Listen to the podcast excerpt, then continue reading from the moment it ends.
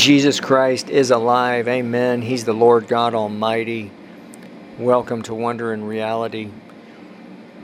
Lord, thank you for revealing to us yourself. Thank you for saving us, for dying for us, for giving us eternal life, for, for infinitely more. I believe with those listening for their needs and that you will reveal your glory to them in the wonderful name of Jesus. Man was born to fellowship with God, with Jesus Christ. The chief end of man is to know him. And the final destination of knowing him, if someone knows him, is fellowship with him. That's the fourth phase of the of the four phases of knowing God. That's the anointing. He's the most wonderful, most beautiful person in the universe. He's God Almighty. And the the second so the this glorious revelation that he wants to fellowship with every person. That's the first first thing I want to present. Number 2 that and this is connected, of course, Jesus Christ is God. Amen. That when someone knows Jesus Christ, they literally have God Almighty in their life, living His glory within their spirit person, His glory and presence all around them. And, okay, then the number three, I'm kind of presenting things in a different way. Number three, knowing God is an eternal revelation of the only true God, the Father God Almighty, Jehovah God Almighty, and an eternal revelation of Jesus Christ. Amen. The Holy Spirit is the great revealer of Jesus Christ. He when someone belong when someone belongs to Jesus, the Holy Spirit has revealed to them that Jesus is their Savior, and if they just continue on, they'll live forever in glory. Amen. Something new that our ministry has put together is a basically some scriptures put into a, a summary that reveals how awesome our God is, how just in every way and and so I'm gonna you know put these in the notes. We did a website, but forget what we uh, forget our ministry. Okay. The the the purpose of our life is to know the only true God and Jesus Christ and to experience him our entire life and then just continue on in heaven. Amen. And you know, I don't want to over spiritualize because we know it's difficult living on the earth. We all have challenges. We all have, um, and and God's in the business of meeting needs. He flows out, as I mentioned in a previous message. He flows out in unceasing love, and we see that. How do we know that? Just look at Jesus Christ. Look at his whole life, his whole ministry, his whole he died for the world. He bled, shed his blood seven times. Knew, went to, you know, that's the indisputable proof. But but also look at his ministry, um, healing. said in many places he healed all the people, and he had throngs, cr- large crowds following him. People who were suffering greatly, you know, cripples, um, disease, people with diseases and, and uh, severe diseases for years, even decades. Um, he gave sight to the blind, hearing to the deaf, delivered, uh, raised three people from the dead. You know, God is a supernatural, wonder working God. One of the things in this list is he only does wondrous things. And the greatest thing is his presence and glory. That's and that's why, you know, eternal life is what is eternal life? Knowing him. And going as we go deeper with him, he gets more and more wonderful, more glorious. It gets simpler and simpler. We get to the heart of the of the, the, the revelation that the Lord is one. The Father, Son, and Holy Spirit. Jesus Christ is the as I said before, this is so key. It's such a we, we need to get our views of the Father God Almighty, Jehovah God Almighty, and Jesus closer and closer together until they're the same. Really. And and when we when the Holy Spirit reveals to us these wonderful revelations and truths, we even see even our difficult questions are answered fully. And let me get to to the heart of that when we experience his presence and glory, we are canceled and we are it's it's a glorious funeral. Really, that's what Reinhard Bonnke I think he used that specific phrase. We we can then do what Jesus spoke about, what he taught about, which is lose our old nature, die, lose our life, die. He said, lose your life, hate your life, die. I mean, that was his some, death to flesh, some people say, death to our old nature. And what happens? The glorious Holy Spirit, the Spirit of Jesus Christ, the glory of the Lord, His majesty, His beauty, His power and strength, everything about Him. And remember, He's God Almighty. Now, is within us and flows through us and can come upon us. What a glorious opportunity. Now, how does somebody experience this? Just knowing Him and, and seeking Him every day, you know, seek Him with our whole heart, love Him with our whole heart, and that someone will find Him. That's, that's the key. Okay, I want to practically give an overview of something one of the big objections people have, and I was watching recently, there was a man who is an atheist who was just had all these objections about how I don't even want to repeat what he was saying, but he was his uh, basis for it was stories in the Old Testament. So I want to, as as they say sometimes, set the record straight.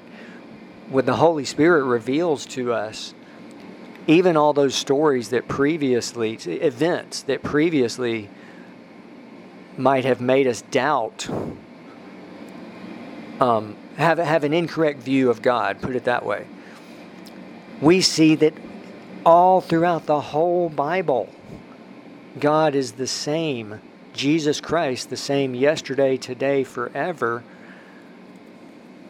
Let's go back to what God revealed about himself the Lord, the Lord God, merciful, gracious and giving, slow to anger, abounding in goodness, abounding in truth. Adam chose self. God reached out, had a plan right away, slew animals, covered Adam with shed blood, covered Adam with coats of skins which had blood on them, and and had a plan of salvation, and could now look upon Adam, and reached out to Adam. Adam hid. Adam blamed God. God knew what happened and said, yeah, I don't want to, as the phrase goes, I don't want to throw Adam under the bus. We would have done the same thing. Every, you know, but Adam blamed, said, "This woman you gave me gave me the fruit, and I ate." God reached out. God accepted him. Had the plan of salvation. Okay, let's go to uh, Sodom and Gomorrah, this city with great wickedness. God said, famous story. If I just find 10 righteous people, I'll save the city. Just 10 righteous people. Noah and the flood. Now, that's a difficult one, isn't it? If we look at let's look at something famous that I, I don't hear people talking about much. Genesis 6, it says, The Lord was sorry he had made man and was grieved. God Almighty. And, and the people in that time had a hundred years to repent. The people chose self instead of God. They, the enemy actually was it was one of his several plans to try to stop the seed of Jesus Christ. What did he do? Now, this is maybe new information. You've never, it's right there in the Bible. He sent angels to procreate with women, and the result was giants in the earth. So um, these angels, remember, angels are, well, the enemy sent angels. Okay, and remember, he had a third of the angels under his control when he rebelled and was cast out of heaven. Um, they procreated, and there was only one family that still carried the seed of Jesus Christ Noah and his family. And God had a plan and saved, preserved salvation for the rest of mankind. Those people could have repented. God's merciful. Um, okay, so someone may bring up that famous scripture. They would say, oh, well, what about this? It says, Jacob I loved, Esau I hated. Well, that's a difficult one, I admit. But the main thing is, well, Spurgeon spoke about this. I listened recently, and he said, you know, we know that God, well, he pointed out that that you know God is the great and awesome God, the creator of mankind, and makes uh, some people you know some people have a high status on the earth and are very intelligent and so forth. Others maybe are well. Let's use the rich poor. Some people we know this today. And this is actually a big objection people have.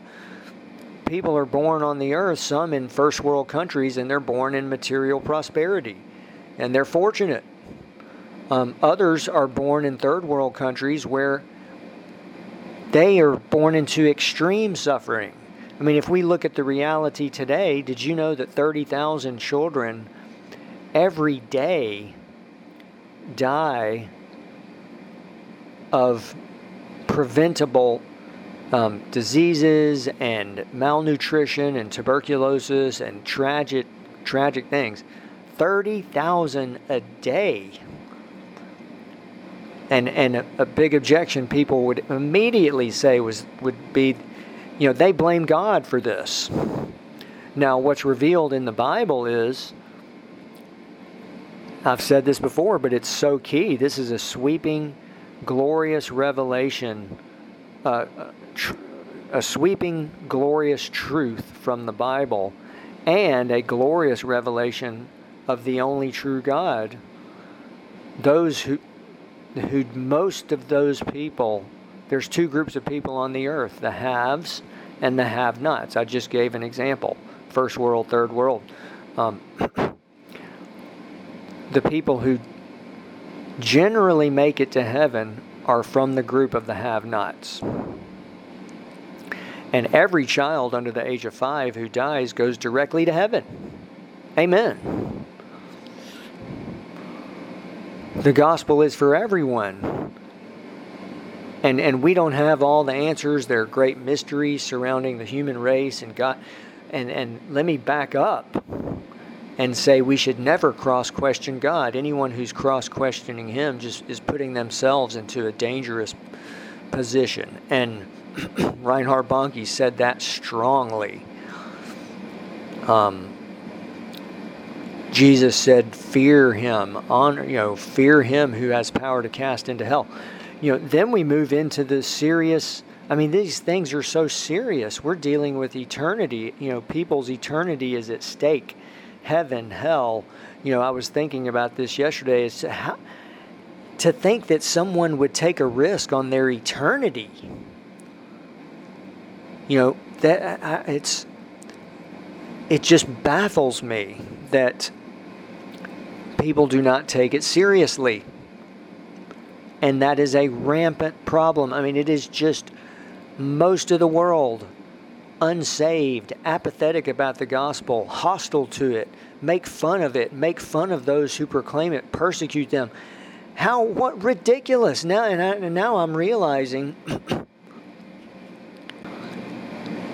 to think that in the Bible it even says Genesis 6 that the Lord was sorry he had made man and was grieved in his heart and was and it just we can see that today. We you know even in our own little circles in the world out of seven and a half billion people, I see that. That people are just don't care. They're apathetic. They cross they have every objection. They cross question God. They don't believe. They don't believe there's a hell. They say that they would say that that proves that this God is not just that there's a hell. I mean, the Holy Spirit can reveal to us the the big picture. There's a spiritual world Okay, hell exists because angels are eternal. There had to be a place for the enemy and his angels for eternity. Eternity, that's what I was thinking about yesterday. To think, you know, eternity is really what matters. Now, this earth matters too, absolutely. But a great preacher, I believe it was either Moody or Spurgeon, okay? I think it may have been Moody, said if he can get people to think about eternity for one minute, he can get them saved. and now, and so here's something I, I just want to add. How do we get? How do people get saved? How do we get results? How do we, in our walk with Jesus Christ, really get results? And it's all, it's the Spirit who gives life, the Holy Spirit, the anointing, the wonderful presence of Jesus. That's why I do believe the greatest and the if you just listen to one thing in this message, the whole key, I truly believe, is our relationship with Him, with Jesus, and just having that seeking him with our whole heart loving him with all we have make giving him first place um, and developing cultivating that relationship. And i know that sounds common sense but but you know jesus gave the uh, several um, metaphor let's see metaphors for we as believers, as children of God, such as we know he said, um, well, first, we're the temple of the Holy Spirit. Jesus did not say that specifically, but um, he gave the analogy of someone building their house on the rock. So a house, then also a garden. Um, hold off on the on the garden. I'll get to that in a second. The well-known ones. Okay, we've got house, also, Jesus said, I'm the vine, you're the branches. So branches grow. Okay. Uh, we know in the Bible one of the main metaphors is trees. That's fascinating. If you want to look up all the scriptures about trees and in the Old Testament, the New Testament, Jesus said a good tree bears good fruit, bad tree bears bad fruit. You know, he said it very plainly. And so trees, so we've got house, branches, trees, the garden, um, I'm not as clear on that one, but it, I believe it's the parable of the sower, Matthew 13, where this that's the foundational parable. Very important. And the seed was sown in four places. One place was good ground. And one of the translations says, with patience, bore, uh, uh, uh, let me read that first, yielded a crop, some a hundredfold, some 60, some 30. Okay, so what we see the overall truth with these metaphors is is slowly but surely these things grow or a house is built. Slowly but surely. And and we know that a tree that's exactly what a tree does okay? Branches also. And then a garden same thing. It's it's it's a it's a glorious process of with a you know let's take a garden where seeds are planted. We know seeds are a thing jesus jesus spoke often about seeds. Planted and grows and it takes time it takes sunlight air water and yields a crop. So and then also isaiah says line upon line precept upon precept here a little there a little.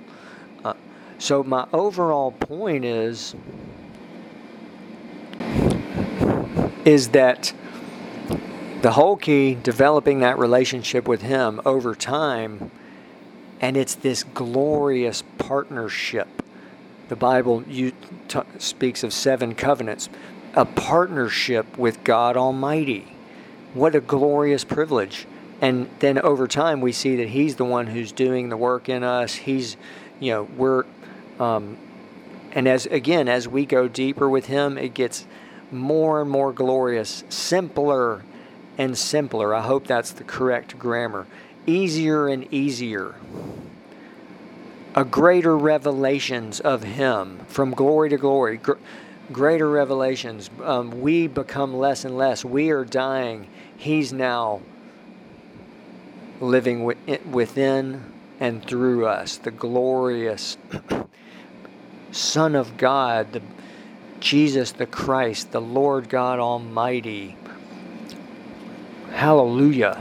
I know I've touched on many things in this short message. I the main thing is in the theme of this this sub series is, is that man was born to fellowship with God. Okay, if we ever get discouraged and we think, oh, well, ah, you know, we could even think, well, a tree grows so slow and it's you know, gardens take such a long, you know, uh, well,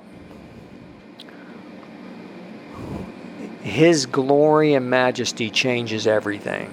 Everything. Every we we everything becomes in our most holy faith becomes glorious and wonderful and so full of like anticipation and things to look forward to. Remember a friend of mine has a good philosophy, something to look forward to. Well, the glory of God, the glory of the Lord, is infinity on the 1 to 10 scale. The analogy I gave, God has offered the living water, the Holy Spirit Himself, which a, a, natural equivalent would be all the waters of the earth, all the oceans, all the waters multiplied times infinity, and someone who partakes of him for a million years on the earth would have drinking, drunk one glass. And that's an understatement. You say, how can that be? Because it's eternity. He offers himself for eternity. Here's another analogy if you want an extreme statement. I've said that the anointing, the presence of Jesus, is worth more than all the wealth of the earth, everything in the earth multiplied times infinity. Well, that's, yes, that's true, but it's actually inaccurate because outside of, of Jesus the Christ, there is nothing, and there, there literally anything outside of Him has no value at all. And that is absolutely true. But, but it's not just that. It's that the riches of the glory of the mystery, what Jesus offers, God Almighty has offered Himself, and the He's everything, but contained within knowing Him are eternal, infinite, unlimited possibilities and treasures and rewards and that will last for eternity. if someone can just make it to heaven, they don't have to get all of those other things that, that God offers. They will be in the glory of God for eternity. As I mentioned yesterday, I believe, all they have to do is drink one drop of water. Well, drink a cup of water, but continue on with Him. That's not enough to to just receive Jesus and then go back to a living the way someone wants to live without God. You know, a man of God told me I wouldn't put much faith in that salvation. You know, it's a quality decision, as Reinhard Bonnke said. It's a it's walking with Him every day. Um, he used that phrase, a quality decision. But do you realize that God, Jesus Christ, offers unlimited, eternal treasures and rewards and that can never be taken away. If somebody can store up I said this the other day. Somebody who has no ministry and nothing, if they can pray and intercede, they're storing up treasures in heaven. They're getting that. I mean, they're registering things in heaven. We don't know exactly, but we um, that will last forever people who have been to heaven and seen the spirit realm have said that angels record people's character growth in heaven. That'll be recorded for all eternity. If we can forgive someone who's hurt us, we get that could be registered in heaven for eternity. Treasures, Jesus did specifically say treasures stored up in heaven. Now, what's fascinating, people who have been to heaven said that in people's homes, as I'm, I, this is right there in um, actually a book by Mary Baxter that the angels when somebody in if somebody in their ministry someone gets saved through someone's ministry diamonds are cut and put in the floor of their mansions in heaven. Angels prepare these diamonds and put them in in the, in and the diamonds are like three feet long and one foot wide. I mean can you imagine how glorious that is that for all eternity they will. That's a treasure. Jesus was not speaking figuratively, he was literally speaking. Literally. Like when, when it says, I just heard in Revelation, it says, in, um, I will give of the fountain this is Revelation 22 1. He showed me a river of water of life, bright as crystal, proceeding out of the throne of God and of the Lamb. To the thirsty, I will freely give from the fountain of the water of life. There's literally a river. It's literally, it's not figurative. It's a river that is flowing with the glorious, uh, it's a water of life. That's the Holy Spirit, bright as crystal. And Jesus will lead them to living fountains of waters. That's literally, it's not figurative.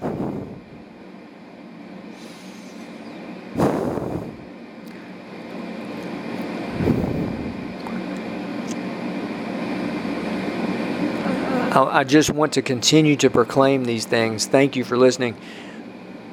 Please do visit our websites. Email us at hello at wonderreality.org. Blessings to you.